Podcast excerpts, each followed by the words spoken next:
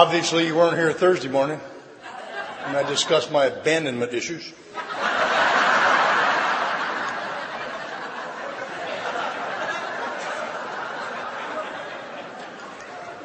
I'm Wayne. I'm an alcoholic.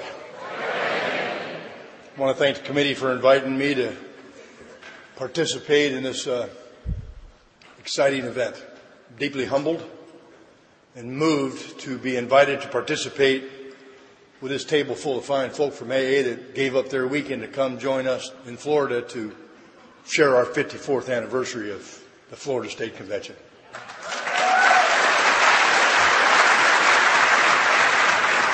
Before I get started full of myself, it's been a, a very, very enlightening weekend for me. And to see Bob and Betty Ann and Teresa and Ralph, Bob, Phyllis, Sandy, and hear the things that my soul heard this weekend has altered my life irreversibly. As it has yours if you're here. You may not even know that if you're new.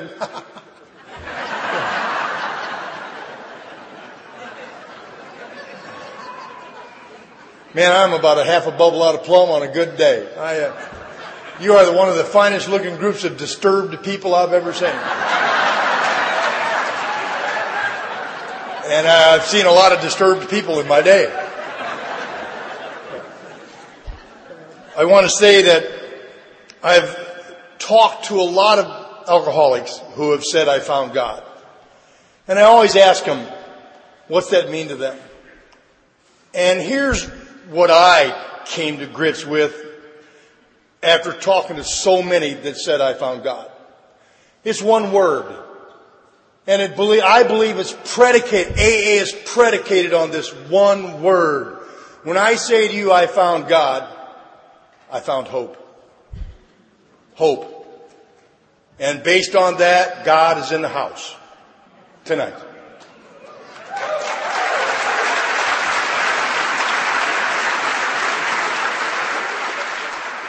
My sobriety day is November 8th, 1977. Haven't had any booze, pills, powders, potions, or lotions that affect my emotions from that day to this. However, if you see me on a freeway, you probably think I need them.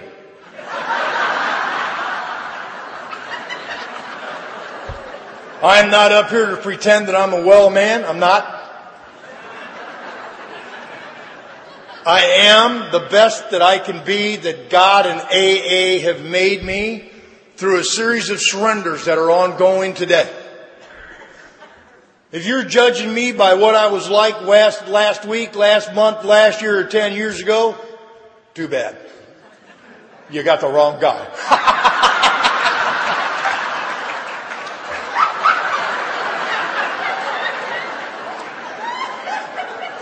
uh, perhaps not. I love to drink. I do. I love Budweiser. Now, many of you probably drink all kinds of liqueurs with cute little umbrellas in them. Not me. Budweiser. And fine wine. Ripple. By the way, if you're under age 30, they closed that chemical plant down. Never saw a grape.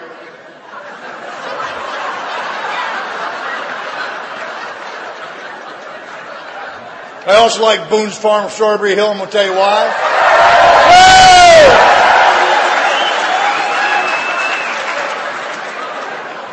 I told you there was some disturbed people here. Now, the reason I like Boone's Farm, Strawberry Hill is when I puke, it looks like I'm bleeding internally. And then I tell you I'm dying from something that you heard all the other speakers talk about. If I get a pimple, I've got a tumor. And then you feel sorry for me and you buy me a beer. It worked every time. And I like a little mad dog doocy doocy too. Now I want to know, I want to tell you about a condition I got as a result of drinking Budweiser, Ripple, Boone's Farm, and Mad Dog Doocy Doocy. You might not have heard about it here in Florida. It's called alcoholic terminal diarrhea.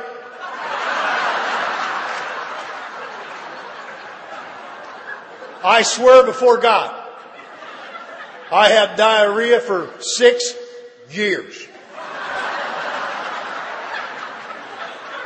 No time off. If you've had alcoholic terminal diarrhea for six years, you better have good decision making skills.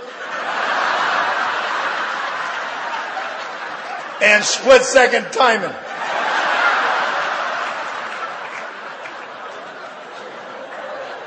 Of which I had neither. I also want to suggest to you that I fit in the big book, and I love the big book. I want to put that out there before I go any further.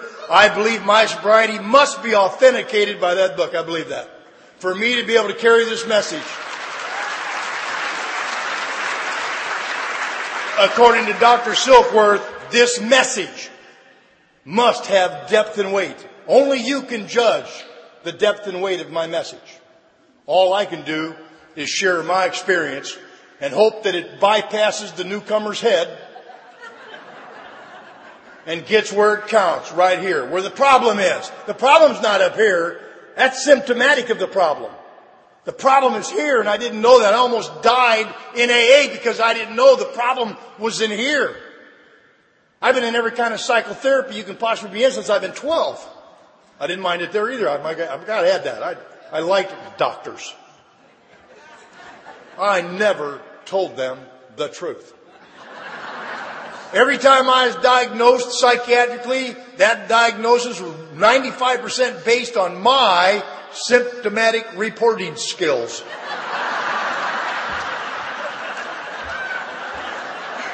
and it was always bad.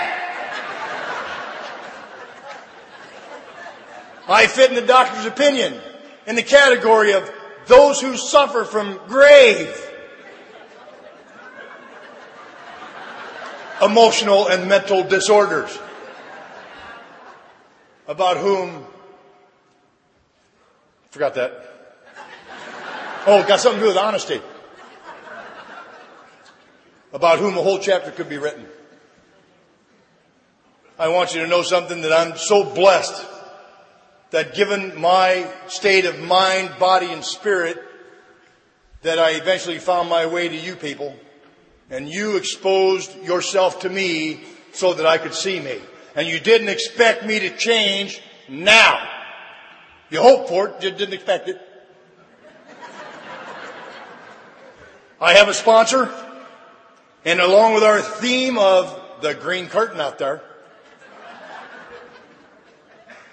follow your sponsor, your sponsor is your friend.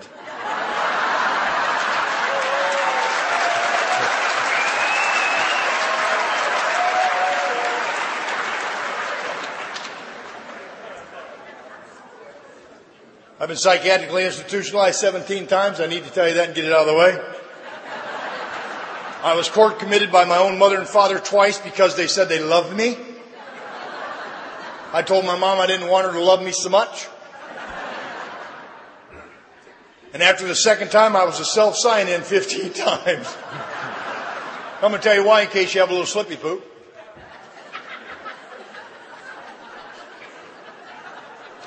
Given the way I drank, the way I looked, the way I acted, and the way I smelled, I couldn't get a date on the street to save my life. But you put me in a co-ed psych ward.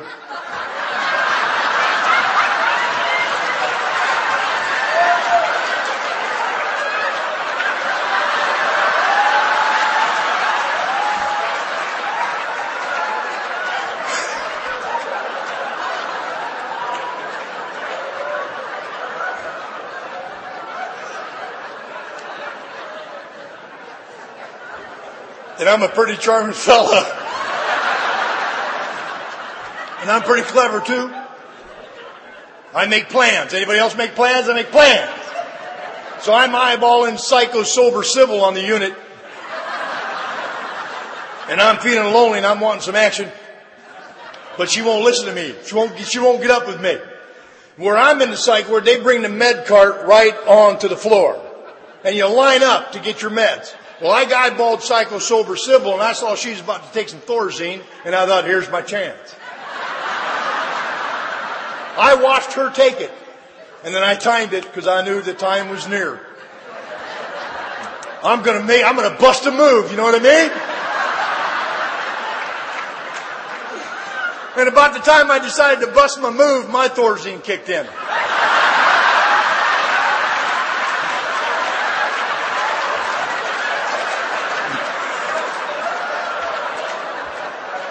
Boy, that's tough when you can see it, but you can't get at it. I'll tell you that right now.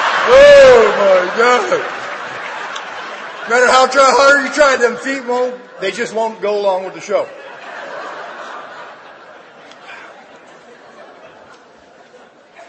I come from an alcoholic home, and I'm going to stay in line with the rest of our message carriers because I agree with it that my family did not, could not, will never make me alcoholic. Now they put a definite spin on my personalities. If you grew up in an alcoholic home like mine, you got problems. Mine started soon. In the book Alcoholics Anonymous, they say that some of us seem to have been born this way. And as I look back through my four step inventory process, I uncovered and discovered that I seem to have been born with an interesting predisposition that had no idea it was going to end up one day in alcoholism. The best way to put it is I was probably a potential candidate for Al-Anon. God bless you guys. You're glad I drank. I know you are. My father was a whiskey drinking, barroom brawling truck driver who ran illegal cigarettes out of Chicago and whiskey. My mother was the greatest character of all. She was a little German woman that she was about five foot tall, 160 pounds, no fat wrestler. and she loved to beat up men. She did. And she was tatted out from the neck down. Now this was 50 years ago. They used to call tatted women a painted lady. They say that to her once. She had a flying eagle tattooed on each forearm, and when she get mad at a man, you could just see the wings start to move. and she had a full double-breasted eagle across the back. That was my mom. God, she was fun to watch. She wasn't an alcoholic, but she sure liked to drink. My dad was the drunk. I have an older brother who's sober 29 years. I have an older sister who doesn't need help, it appears.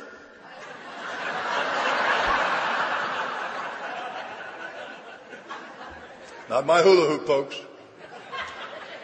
And then there was me. My mother died, God bless her soul, still believing I'm not an alcoholic. She really thought I was psychiatric. She really did. She says, I'm glad you're sober in that AA, but I know you're going to come apart any time. My brother calls me a smoking volcano. He says, you're puffing away. Well, you ain't exploded yet, but it's coming.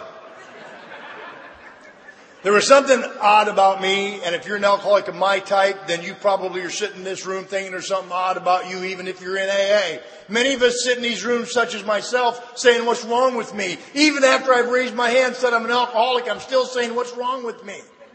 And I don't know what's wrong with me. I want to know what's wrong with me, but when I find out what I think is wrong with me is wrong with me, I find out that ain't it. And the little pilly willy they gave me didn't work. Just to give you a brief background.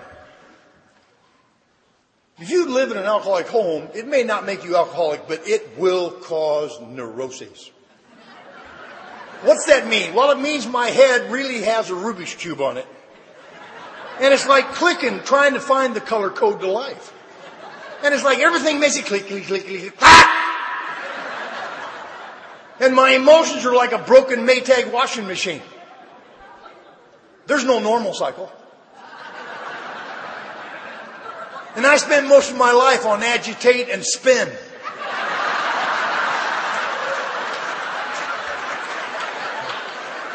But I'll be hanged if you if you if you open the lid to the tub and pour in a couple of Budweisers, it balances the load.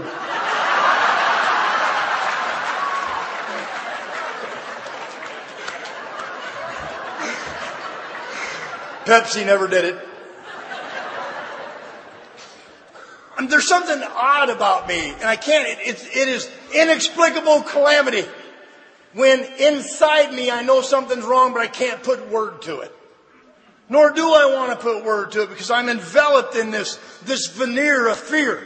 I'm enveloped in this, this entity that can't say what's wrong with me to another human being. I, they call it acting out.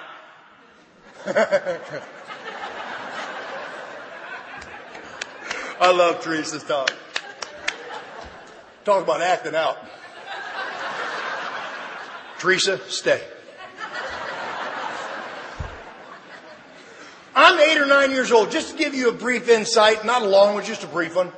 Somewhere between the age of eight and nine, I'm looking in my mirror. My mirror. Nobody's there, just me, us, we.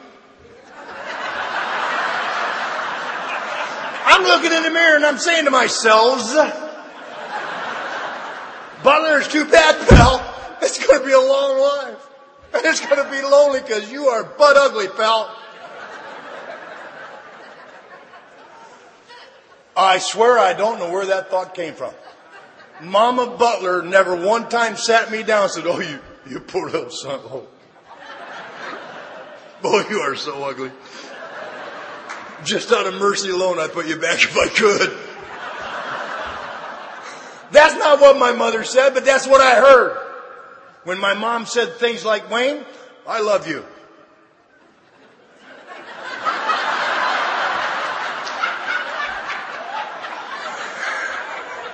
I see you got the same mirror.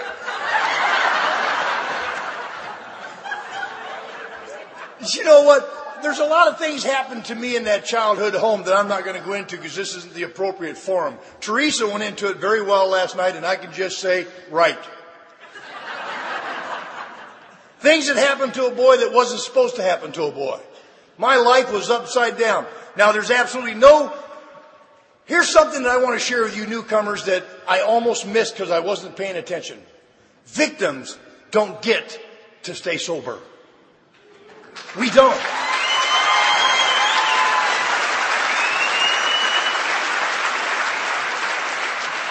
And I want you to know I'm not disrespecting your experience. I am just suggesting to you that as long as I live in the past, I've got no today.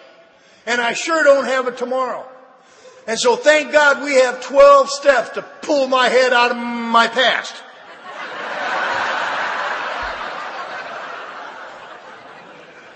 I told my sponsor one time I'm bipolar. I did. He says, I know it. He says, I've known for a long time you're bipolar. Really? Yeah. Yeah, you know what? One of these days you're going to be walking down 16th Street and you're going to hear the loudest explosion you ever heard. And I said, what's that? He said, it's your head popping right out of your ass.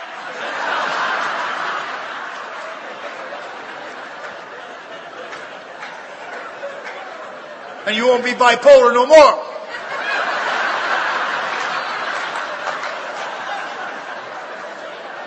I'd have fired him if I knew I could. I was going to fire Barney one time, but he said, look around. Nobody else will take your case on, sport. He says, I'm It's Larry's Oasis for you.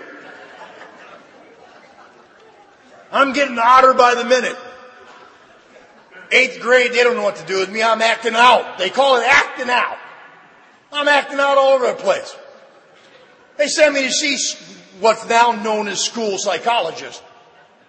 And I'm being given all kinds of tests. And in the early 1960s, they came out with a thing called the IQ test. I heard one of our speakers allude over the weekend to their spouse who is a Mensa. You may not know what that is. I do. I'm going to tell you why I found out. I'm not happy about it. Back in the day, they gave me that IQ test with puzzles and pictures and questions. Now, if you score over a 120, you're pretty bright. You're a pretty big light bulb in the life of a light bulb. If you score over a 150, you are Mensa material. They will pay you to think. If you score over a 180, stay home. You're too smart to drive a car. I want you to know what I scored. I swear to God, I scored a 57.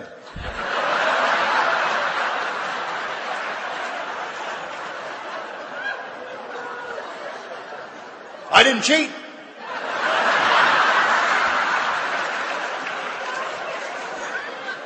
They diagnosed me retarded. And I got put in a retarded class, and by God, I improved.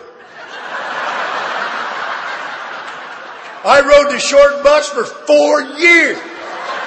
I want to explain something to you. I want to explain something to you. Here's what you're dealing with tonight. We had Bob, successful contractor. Yes? Ralph, educated beyond his means.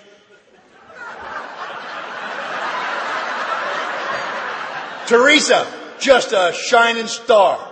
Bob! I want to rob him. And then there's me.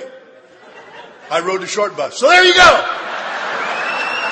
That's your committee.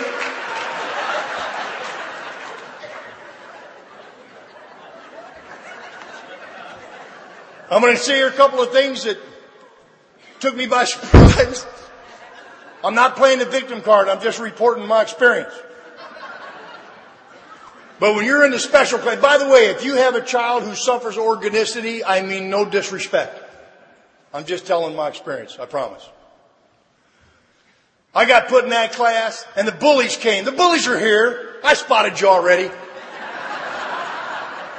bullies are a dime a dozen. When you're in the retarded class, you're going to meet them all. And we had a, we had a kid assigned to each one of us. There was 11 of us in that class. Each one of us had someone from school, you know, brown nosers, you know, wanting extra credit.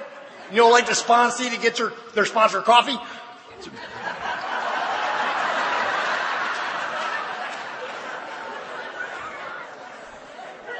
They assigned a kid named Tom, and Tom had me all the way through school. His job was to keep me out of trouble. It wasn't hard. We didn't go to class. You see, the big bus came by at 8 o'clock. The short bus came by at 10. We went to school, we went to lunch, and then we went to putt-putt. Miniature golf. All afternoon. That's the advanced education I got. I can putt.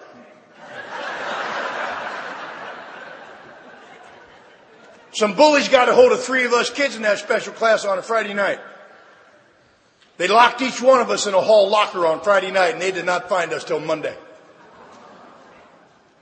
Those other two kids who suffered organicity came out the way they went in. I came out just a bit different. I had to come to you to find out I was harboring a resentment.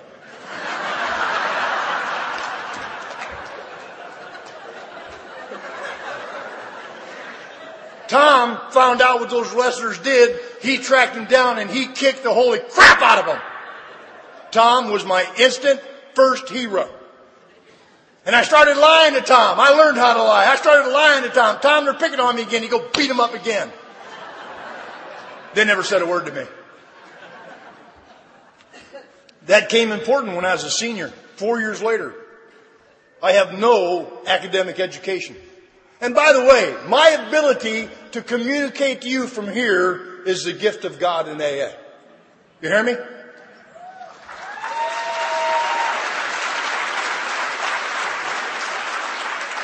When I was a senior, because they, by the way, they don't give you tests, they pass you. So in my senior year, Tom takes me to the senior dance. I've been in the special class since the beginning of the ninth grade. Tom takes me to the senior dance. I'm standing up against the wall and I'm watching everybody dance and I'm not quite sure what's going on over here. I see these boys, these girls, you know, that some of the senior men invited junior boy, girls hoping to get their way, if you know what I mean. I'm standing against the wall. Now my dad drank whiskey. My mom drank tequila. Didn't know from nothing about beer.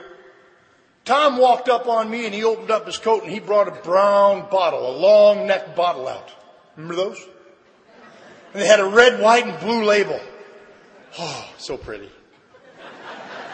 He said, here, kid, drink this. It'll make you feel better. I would have drank battery acid for Tom. I guzzled it down, let out a big old belch, and I said, Tom, that tastes terrible. I want a Pepsi Cola. Tom said words to me I'll never forget. He said, that's okay, kid. You'll get used to it. now, Tom is a normal drinker to this day. Tom is a friend of mine to this very day. Tom does not, he's only been to one AA meeting, and that was to give me a five year cake. He's never been back since because he thinks you guys are strange. He's happy for you. He thinks AA is a de-retarding program. He does. He does. I'm not going to try to straighten this thinking out neither. Tom, here's what Tom meant when he said I'd get used to it. You see, Tom got drunk the first time when he was little, got a little bit disorientated, thought he was in the bathroom, he was in his bedroom, peed in his dresser, and almost went crazy trying to flush it. And he said to himself, I ain't never doing that again. And from that day to this, by his own word, he's never done that again. That's what he meant that I would get used to it too. And of course he would think that. He's one of those.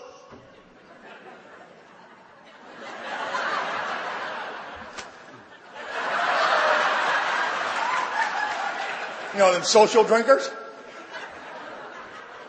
You can always tell a social drinker. They say stupid things after a half a drink. Half a drink!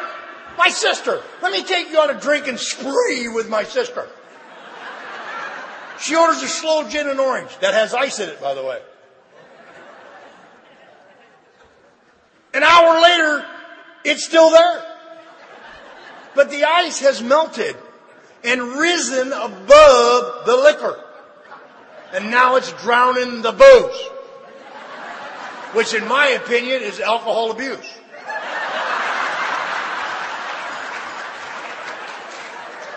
I am more preoccupied with my sister's drink than she is. And I finally say, Sharon, you going to drink it before it melts? She says, no, I got to slow down a little bit.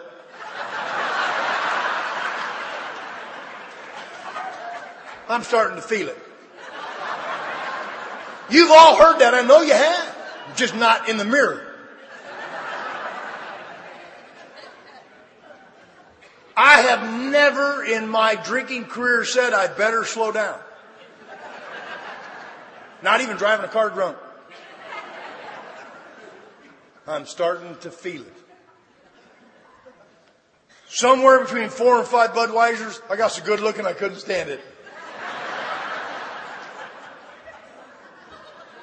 I did. My IQ jumped up to about 320. Had me a plan. How many of you have got a treatment plan of your own? I know there's a group of girls over here that are brand new, and there's a couple of guys over here brand new. We know you have a plan.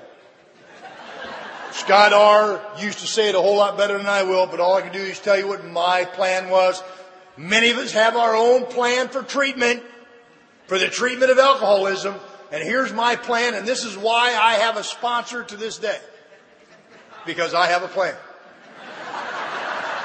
Now here's how I treat myself. I treat loneliness with isolation.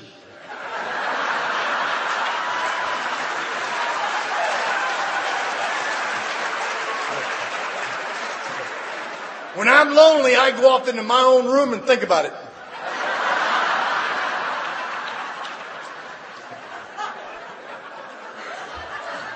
I treat anxiety with caffeine and sugar. And a six pack of Red Bull.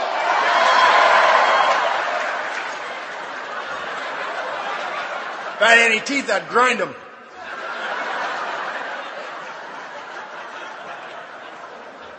And I treat depression with country western music.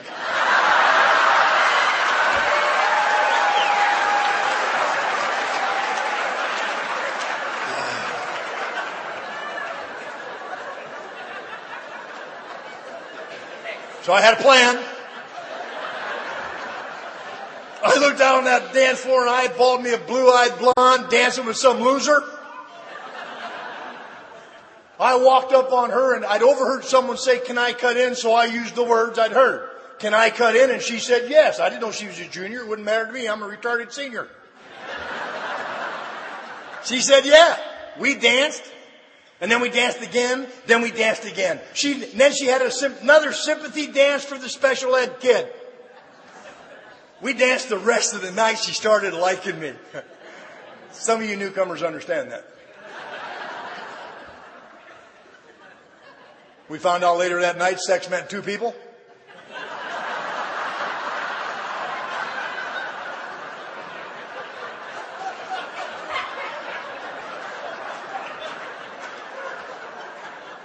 I didn't know that. Listen, in the special class, sex ed wasn't a topic. They didn't want us having any clue about the potential of reproducing. And I'll have you know the very first woman I was with is responsible for ruining my sex life. You see, I've been, I've been having sex since I was 13. I thought I was pretty good at it. She complicated the entire procedure.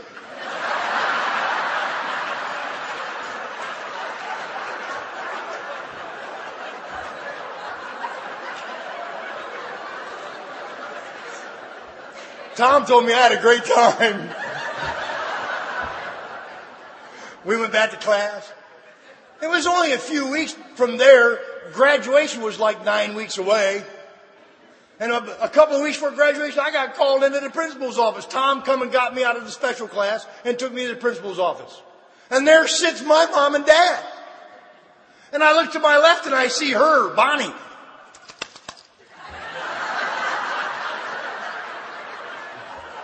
Euphoric recall is something, isn't it? And then I saw her parents and I thought, well, I wonder what's going on in here. I walk in and her dad flies out of his chair. You have sex with my daughter? And I'm not lying to him. I said, yep.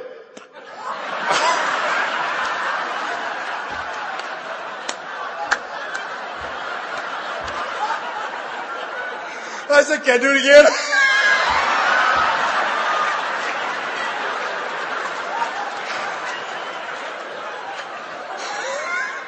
he lost his flipping mind. He's screaming at me, I'm going to do life in prison. I don't, what do I know? I'm in a retarded class. He's screaming, you're going to go to prison for the rest of your life if I have anything to do with this. See, in the state of Illinois, if a boy 14 or older has sex with a girl 17 or younger, whether she wants to or not, it's statutory rape. And they clarified that to me. Their dad says, you're going to go to prison for 20 years.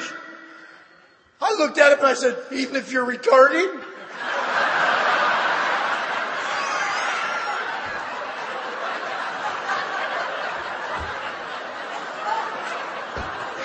What do I know? I'm retarded. we got married.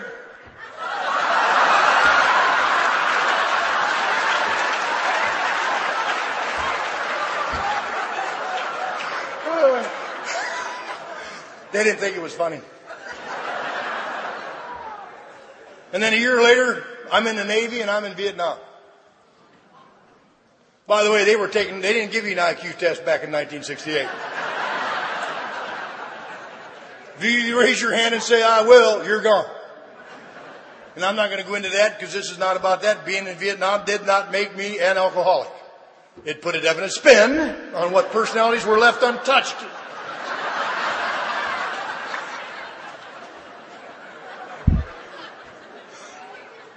I came back in Vietnam the first time. My first wife and I got divorced.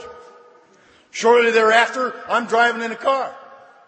I don't know from a blackout. I don't know what a blackout is. Apparently I'm in a blackout. And I'm coming out of a blackout driving a car.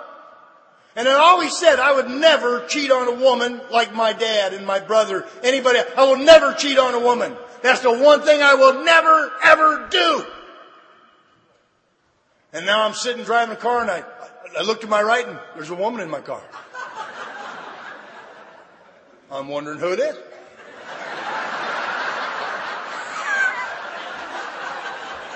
I'm a, have you ever been afraid to look over there?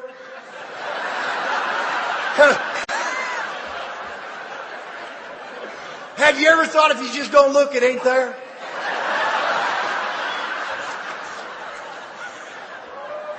So I'm, I'm trying to get a glimpse of who this person is without being obvious.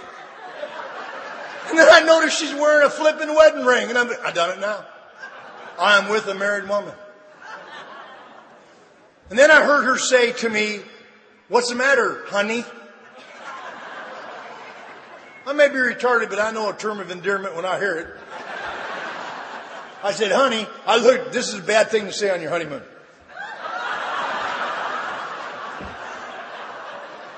I said, who are you?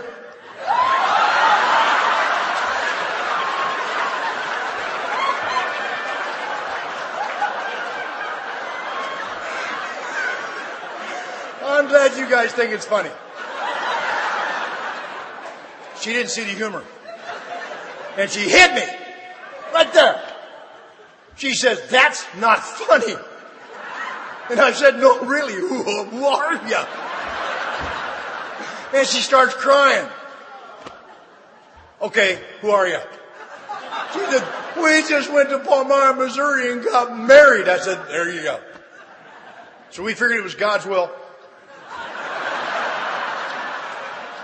So we made, we stayed married for just one day at a time for 12 years. We're sober. We're in AA five years. I just got to tell you this go any further. I don't mean no disrespect. It's just what it is. I'm sober five years and we're just doing the dance of love in AA, right? And one night I come home from an AA dance and she decided not to go to. And I caught her in bed with my sponsee. yeah. My sponsor says he wanted what you had.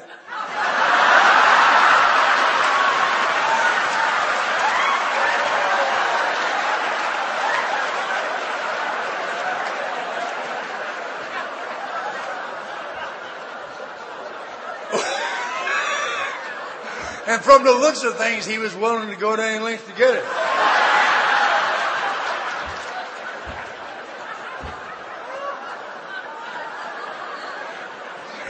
We got divorced 27 years ago. I miss my sponsee.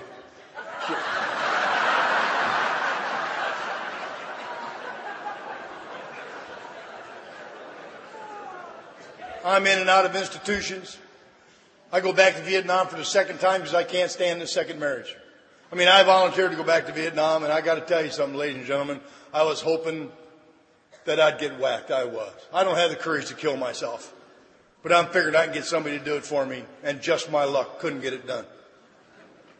I come back from Vietnam, and I got off that ship in 32nd Street, San Diego, and our captain told, well, through the chain of command, he informed us that we should not wear our uniforms and medals off the ship, and I didn't understand that. I got off of that ship with three of my buddies, and we were loaded down with medals. I don't mean no disrespect. I'm not pretending to have medals I don't deserve. We walked off that ship and dressed blues. We got over to the 32nd Street underpass, and we were pelted with urine bags. We were pelted with paintballs, not, not the gun type, but I developed another resentment.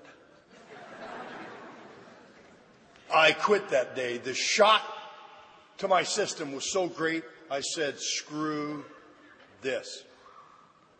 And we all went in town and I got Budweiser, they got what they got, and we turned angry. I'm not blaming, I'm reporting. You hear the difference? I want you to know if you're new, I have no threads of resentment towards that at all today because of the grace of God, AA, and the 12 steps. But that made a turning point. It didn't, it didn't cause me to need a drink. It just fueled the fire that was already burning inside me that I didn't know about until I found you people and got a book called Alcoholics Anonymous. It took the combination of you people and the book. I don't know if the book alone would have done it for me. That's not my experience. But it was the people in the book. And I want to tell you about that. I came back and I couldn't live with my second wife. I'd done some things I couldn't live with. I was so afraid I'd hurt my little girls. I moved out and I ended up on the street. I remember I went into Larry's Oasis and started drinking at Larry's Oasis. My weight was down to 146. I want you to know something. That's my psych report. My weight, 146. I'm six foot three and a half. Tell you what, I weigh 245 pounds right this minute, and I'm really happy about that. But I want to describe a moment of pitiful and incomprehensible demoralization. I'm sleeping in a dumpster behind Larry's Oasis. It's a BFI.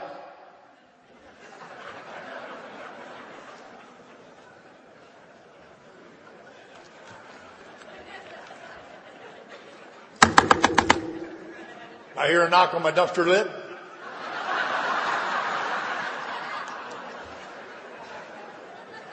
I was home.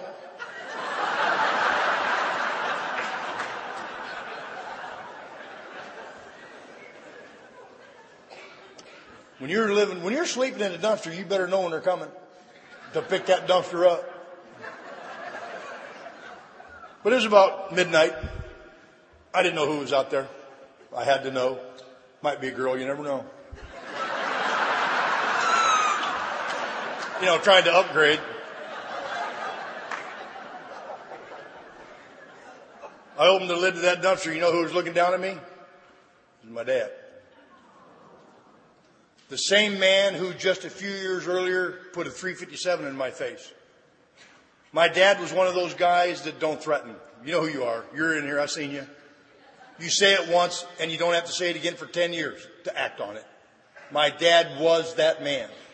And he told me that if he ever saw me around my mother again or my kids, he would kill me. And when I saw my dad, I looked for the gun in his hand. And I have to tell you the truth. I was hoping he'd kill me. You hear me? And instead, he had a look in his face I didn't understand.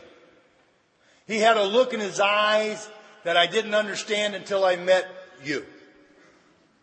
He had this look that I now know how to put a word to it. It's called compassion. My dad had gone off and joined this cult called AA.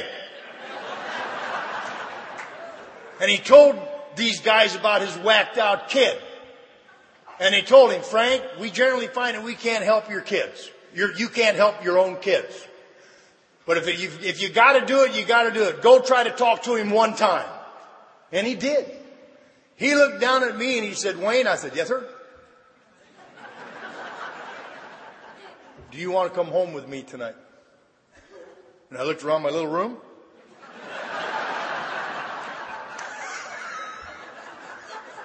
and I didn't miss a beat. I said, no thanks, Dad, I'm doing fine.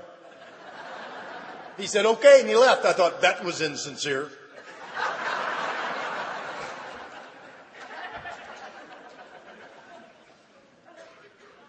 He left. It occurred to me he knew where I was. I got a little paranoid. Any other paranoids in the room? As they look around.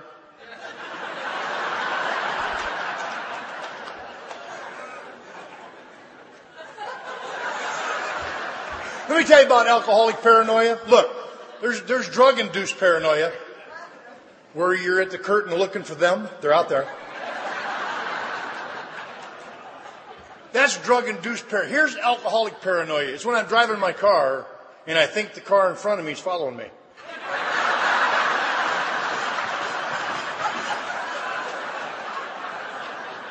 Have you ever done that? Have you ever seen their eyes in the mirror looking at you?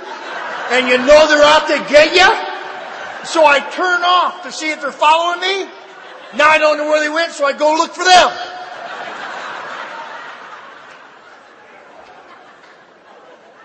So I'm figuring my dad went to get his gun, so I bail out of that dumpster and I want to tell you about how unexpected my recovery really is. Because you see, I've done been diagnosed psychiatrically so many times that I have no clue what's wrong with me. I just like to drink. I just give me a Budweiser. I just want a beer. I jump out of that dumpster and I start that walk a walk that every man and woman in this room has made in your own way. If you're sitting there thinking, I don't relate to you, I never slept in a dumpster. You're in. You just joined AA. Because no normal drinker ever thought, well, I never lived in a dumpster.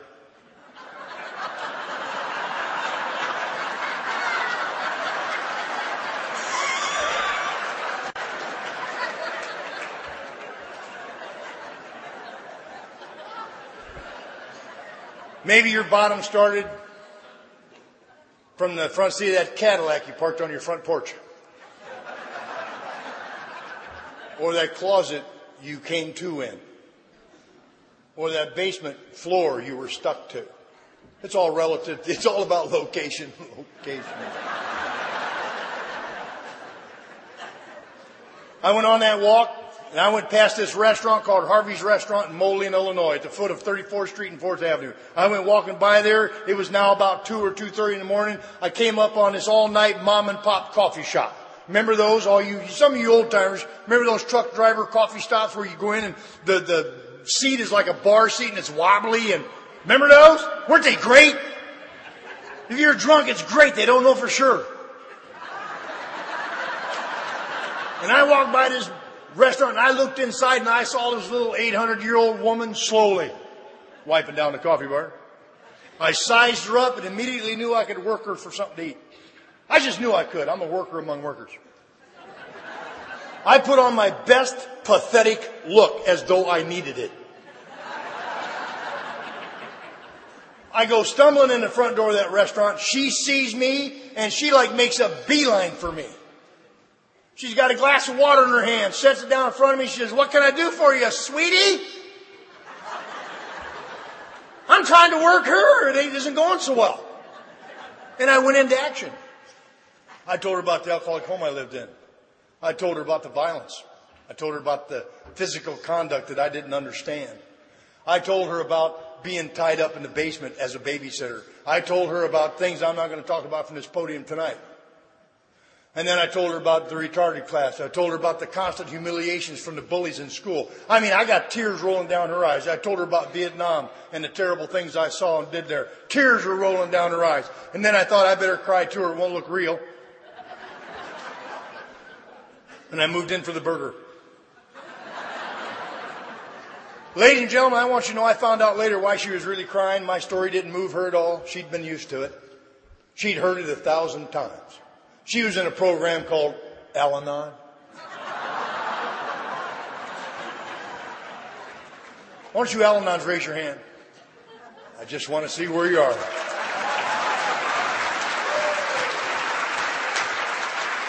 Personally, I think part of your program should be must wear badge identifying self at work. And I'm going to tell you why she was so happy I was there. You see, her husband Harvey was having a hard time staying sober. And she knew from her Al Anon life that Harvey only had a chance if he had a drunk to work with. So she took me, I mean, she kept me around. until Harvey showed back up. I'm sleeping in the car out in the parking lot when Harvey shows up. I'll never forget it. I could smell myself. I know how bad I was. I didn't have any teeth. My teeth were rotted. Funny thing, ignore your teeth. They will go away. That'll help you get a date, I'll tell you. I'm like a man who's lost his teeth. I can't grow new ones.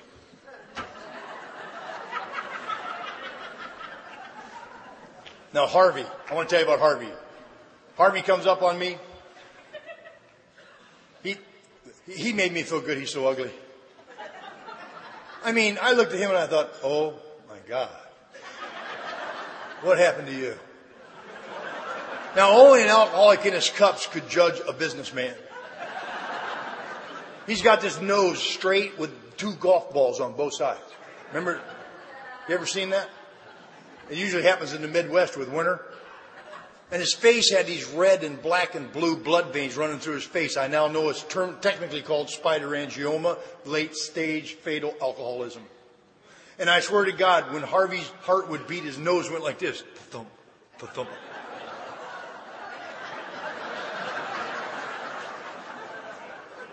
He shakes my hand, he puts something in it. It's a round brass coin that I knew wasn't worth a plug nickel.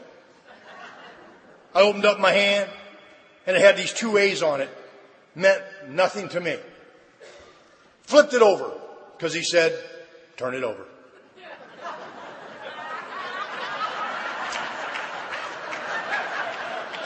So I turned it over and it had this stupid prayer. God grant me something. So I scanned it. It said nothing about money, food, shelter, or pill mill, tailor-made cigarettes. But I went anyway because a fool led me to believe I'd get something free if I went. He told me to go the next day down to 410 16th Street, Moline, Illinois. He said, go there about noontime. There's going to be some friends of mine there. You tell them Harvey sent you. They're going to help you. What I heard was money, food, shelter, and something. You hear me? He told me when I got there to look into the cellarway and there'd be a light bulb hanging on a cord. He said if the, if the light was on, go in. They're expecting you. If he'd have told me I was going to AA, I would have never went. He tricked me. He manipulated me. I swear I got there the next day about noontime, just like he said. I looked down the cellarway and there was the light bulb hanging on the cord. Harvey said it was on. Gwen, it wasn't on. It was flickering on and off. And I'm watching the light waiting for it to stay on. Now I'm think, think, thinking. You know, thinking. It must be code. I wonder what it means. And I'm out there going with the light now. I'm experiencing alcoholic neurobics. And I, am waiting for it to shut off, you know, and I can't take it, so I leave. I can't go in. I went down to Larry's Oasis, moosed me a few Budweiser, got oiled up. Now it's about 8 o'clock at night. Now I've told myself they owe me. I'm going back to get my rent voucher too. I'm going back to get what I got coming. I got there, it was about 8 o'clock that night. Isn't that interesting? I looked in down that, that hallway and I, did, I couldn't care less if that light was on or gone. I'm going in. And I went charging to that basement doorway.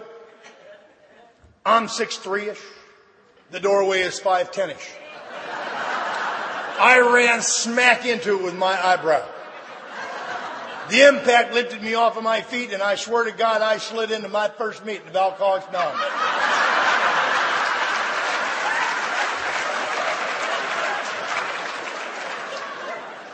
About six feet inside the doors, this round table with six or seven old fools, must have been talking about death and dying. I slid right between two of them. And this old crusty, ugly buzzer got up out of his chair, and here's precisely what he did.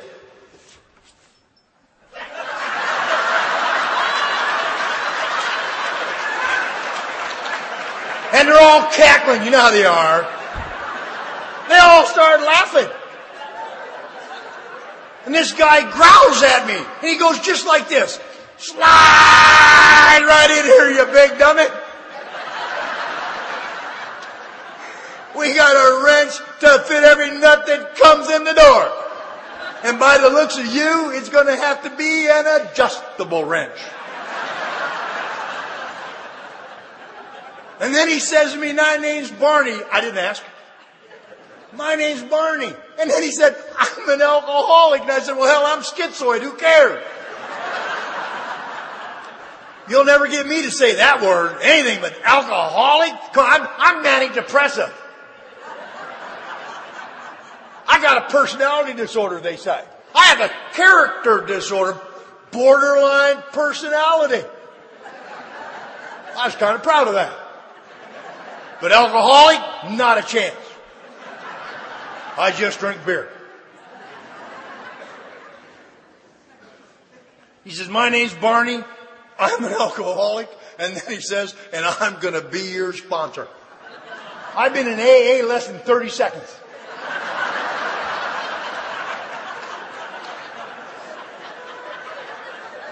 And he says, I'll be your sponsor. And it's the first ounce of hope I've had in a long time. I'll tell you why. I know what a sponsor is. I've had them. A sponsor is a guy who pays your league fees for bowling. A sponsor is who pays for your uniform and your league fees for Tavern League softball. So now we're getting somewhere. Okay, you can sponsor me. If you're new, I want you to know that that was a terrible mistake in my judgment. This guy is the meanest human being God ever put on earth. He was not nice to me. I could turn him in today for sponsor abuse. And for the next five years, I went to meetings and drank the whole time. I could not not drink, ladies and gentlemen. If you're here and you've never drank since your first meeting, good for you. I used to think that made you a better AA than me. I used to think that meant you were more sincere than me. What that really means is, is your miracle happened before mine. That's all. I could not or would not see the AA way of life. And I continued to drink and I went to meetings. I swept the floor. I mopped the floor. They let me pass the seventh tradition once.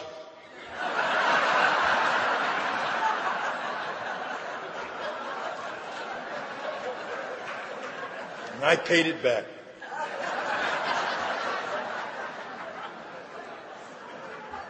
You know, for for five years I did that dance to death. And I want to tell you about why I believe in sponsorship. One of the reasons I love AA so much. I'm four and a half years drinking, going to meetings. And I walk into a meeting late, of course. I'm drunk. I walk by my sponsor.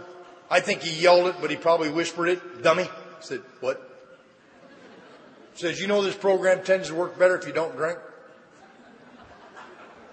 You don't say. Here's what I heard him say. You can't drink.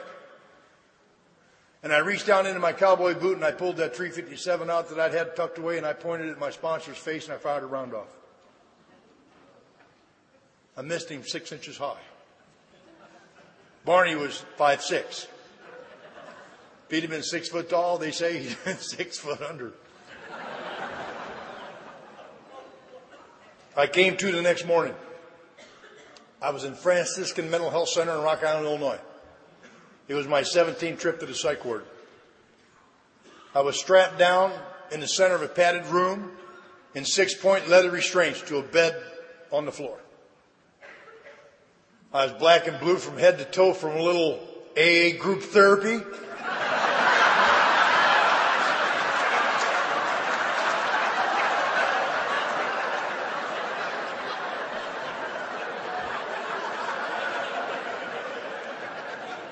Apparently, I picked the wrong guy to shoot at.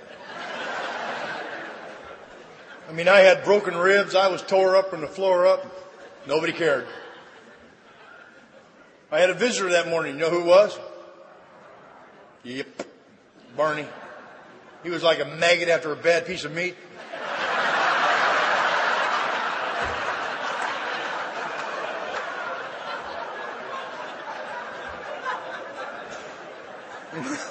I couldn't believe he was there. They let him into my room. He's walking around. Now I'm naked. You know, they took away, they, the state had given me false teeth. They took them away. They was afraid I'd bite through the straps. Or choke, I suppose. Barney's walking around my bed and he's looking down at me. He's going like this. That's how they are. Mocking you all the time. And then he says, dummy. I said, yes, sir. He says, There's something wrong with you. Finally. He says, I don't even know if you're alcoholic. You might just be nuts. And I'm laying there thinking, Don't talk to me like that. I know where you live and they got to let me out of here someday. It's like he had ESPN. He says, You know what, dummy? They're talking about keeping you and studying you a while.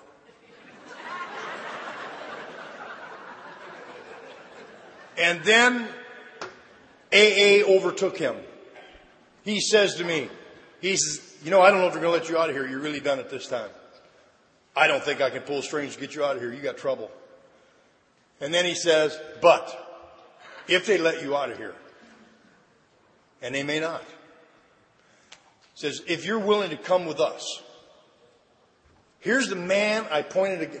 If you're willing to come with us and do what we did and still do, I believe you can recover too. Hmm? How about that?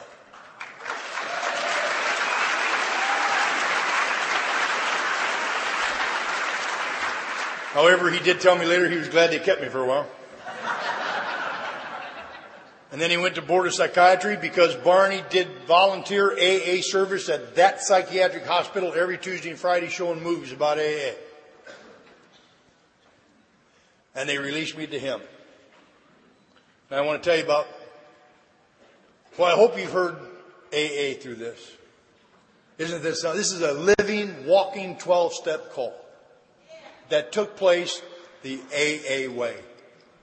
There's no way to predict how any of us are going to get here. I got released to Barney's care, which frightened me. On November 7th, I took what, on November 7th, Barney says to me, can you go tonight without a drink, meet me tomorrow, and help me set up for the noon meeting? I lost my mind. I said, Barney, you know I can't go the rest of my life without a drink. He goes like this. Let's try it again. Do you think you can go just tonight? Now I know he's mocking me again. Without a drink. And I screamed at him. I said, look, you old fool. There's no way I can go the rest of my life without a drink. He said, okay, how about midnight? I said, that's a piece of cake.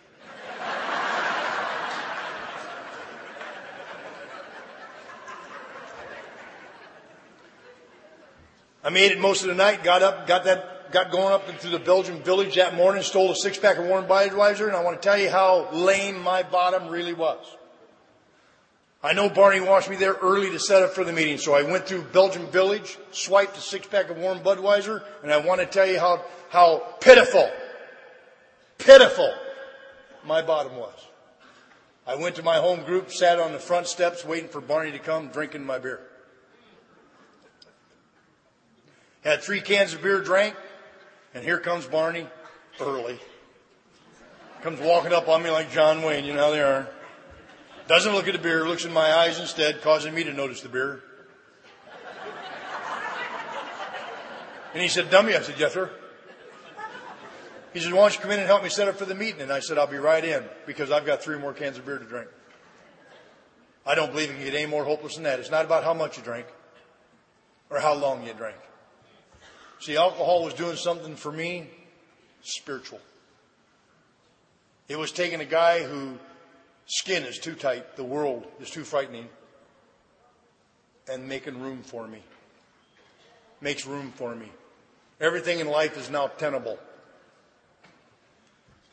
But when Barney went in, something came over me, and I decided to hide those other three cans of beer in the bush. And I went in to help Barney set up for the meeting. And I noticed Tom, the newcomer, was at the coffee bar working the stand. You know, he'd asked Barney to sponsor him 14 days ago. Now I don't have Barney's undivided attention because Tom's working the stand. Tom didn't help me set up the meeting. He worked the stand. And every day Tom would say, I'm Tom, I have three days.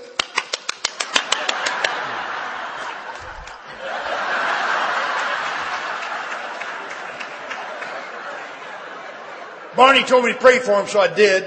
He didn't die. I told Barney, Barney, your, your God doesn't work. He said, why? I said, I've been praying, nothing's happening.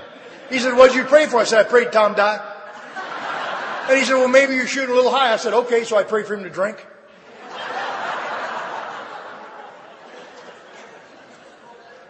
I'm sitting there in my loser chair and Tom's over there at the coffee bar working his stand. Barney's over there helping Tom work the stamps. And all of a sudden the door to the front of the group flies open and this guy flies in the front door. We figured his wife did a drive-by. I mean, he lands flat on his face and bounces off the floor and I saw him. And then I noticed Barney notice him. And my first thought was, oh no, if he gets to him, it's two against one. I leapt out of my chair and went up to this guy and I, I wasn't drunk. I'd only had three beers. I'm having a lucid interval. I literally picked him up off the ground. We'll call him Jim. That's his name. And he's, he's wobbling and I don't know what to say to him now. So I just said what Barney said to me five years ago by the word.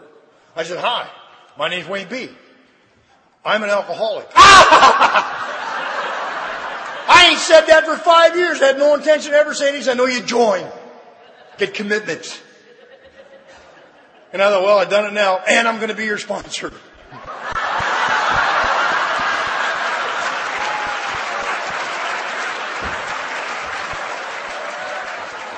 Barney said, uh, Barney heard me say sponsor and he got out of, he abandoned Tom. Let me tell you, like, like that. Had I known that's all it took, I'd have asked, I'd have sponsored someone 13 days ago. So I saw Barney coming. I put He's mine.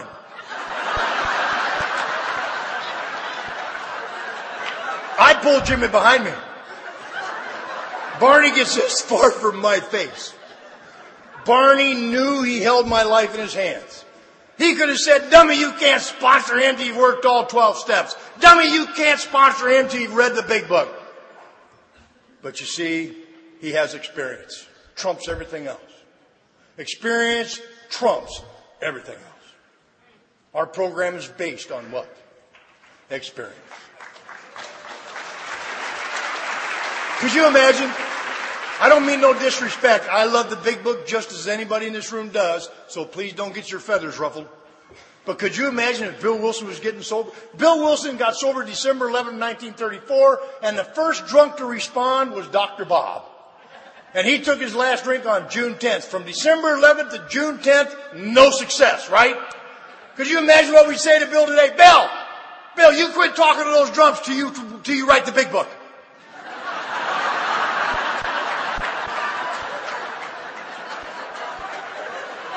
Bill, you quit talking to those drunks till you write the steps and work them. Bill, that guy that hung himself in your house, that's not what we mean by hanging there. You know what Barney said to me? He whispered in my ear, dummy. I thought, don't talk to me like that in front of my sponsor. I'll lose power.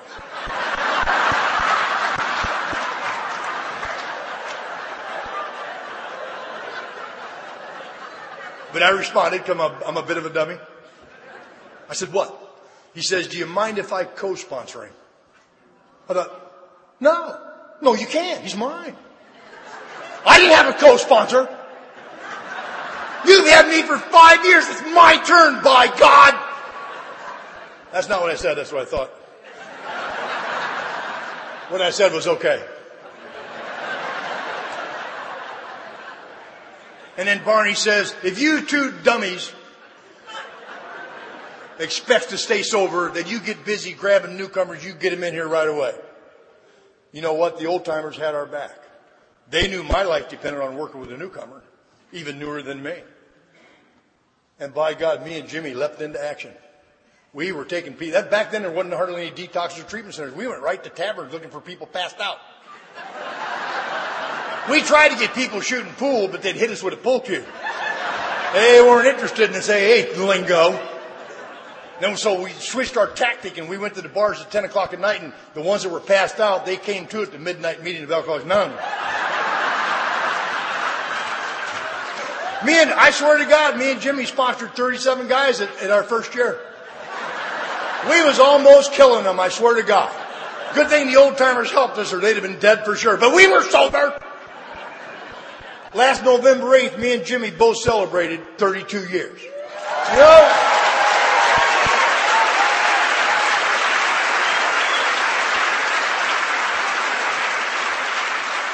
And I, I want to tell you, I know exactly where I fell in love with AA.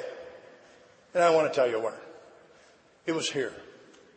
In a place just like this. Boy, if you're new and you're in your first convention, please don't judge AA according to my presentation.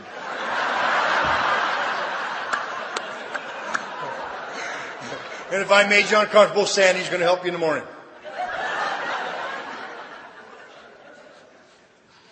Barney, Barney told me he wanted to take me to a convention of Alcoholics Anonymous. Now there's something you don't know. I still smelled bad in three weeks. And I, I lost my teeth. I don't know where they were. I still weighed 146 pounds. I was not a vision for you.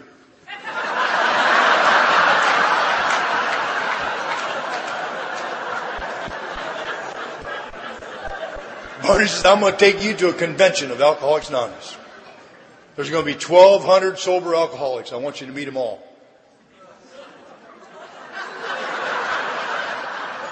And then he says, I'm going to buy you a new set of clothes. Now we're getting somewhere. So he took me to his favorite department store, the Salvation Army. He said, if that bothers you, just tell him we went to Salvadori's. So this is November 1977. I want you to know something. Disco is out at Studio 54. They donated it to the Salvation Army worldwide. He took me suit shopping at the Salvation. They had rows and rows and rows of lime green double knit polyester leisure suits.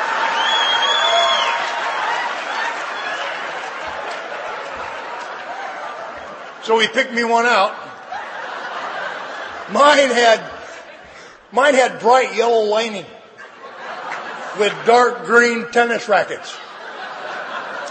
I play putt putt. You know what I mean? We went over to the shirt department. I always wanted a silk shirt. I always heard about silk. I wanted silk. So I thought it was silk. Brushed polyester. And his shirt had collars down to here. Remember those? And it only had two buttons, one here and one here. And it had animals all. I thought it was cool. He made me wear a flip and tie. And then he took me over to shoe department where the only 13 and a half inch gunboats they had in supply were a pair of black and brown box toe Oxford platform disco shoes.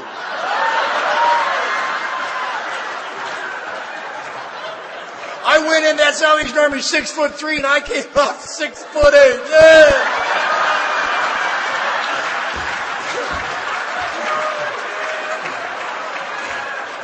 He took me to the front door of that convention, stood me there, and made me a greeter.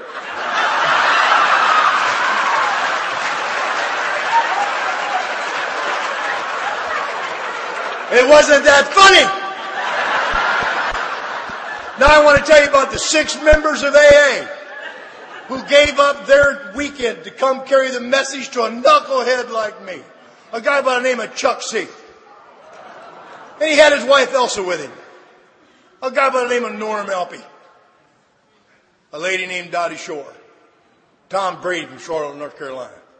And a guy by the name of Johnny H. and a guy by the name of Clancy I. And they thought it was funny too. See, Johnny had heard the story about me trying to shoot Barney, so when he got up on me, he put me up against the wall. He's patting me down. I, I said, what are you looking for? He says, probably not what you're thinking. Laughing. Clancy come walking by me. You know, he was out of character. He really tried to be nice. he waited till he talked.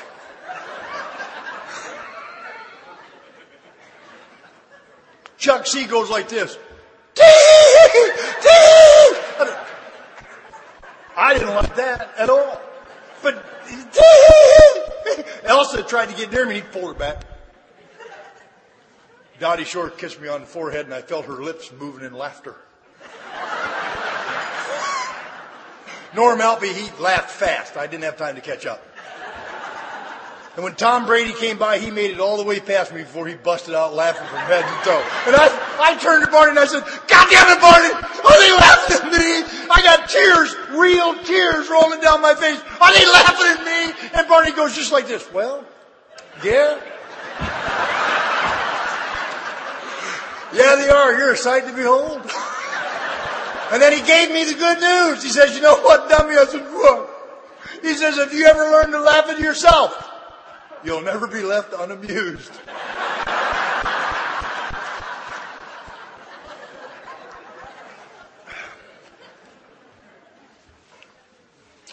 Clancy and Johnny got me. I identified. Chuck gave me the one thing that AA is predicated on hope. Hope never has to run out. That's why you heard all the speakers before me talk about working with others. Because I rebirth my own hope in the eyes of a newcomer. Do you hear me? And my life has not been easy by my own doing. I no longer blame anybody for any handicap in my life. I take responsibility for my actions and my failures to take needed action. Every speaker this weekend has told you how human they really are. Yes, we are. I'm not even a speaker. There's a speaker hanging right there on the post. I don't. That's a speaker! Don't do that to us. Please, don't do that. I'll speak for myself. Don't do that to me. I'm not a speaker. I'm not special. I'm a man who knows what I owe. And I owe AA and God everything.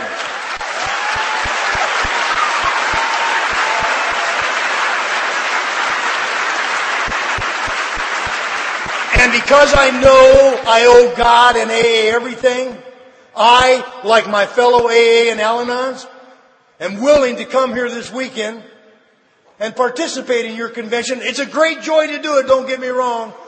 We don't get paid for this. This is for fun and for free, and we do it because AA did something for me. It gave me the gift of sobriety.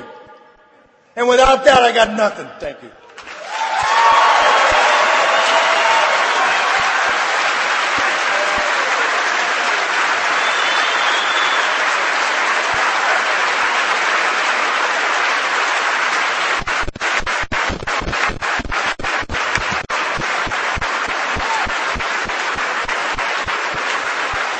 Ladies and gentlemen, Wayne B.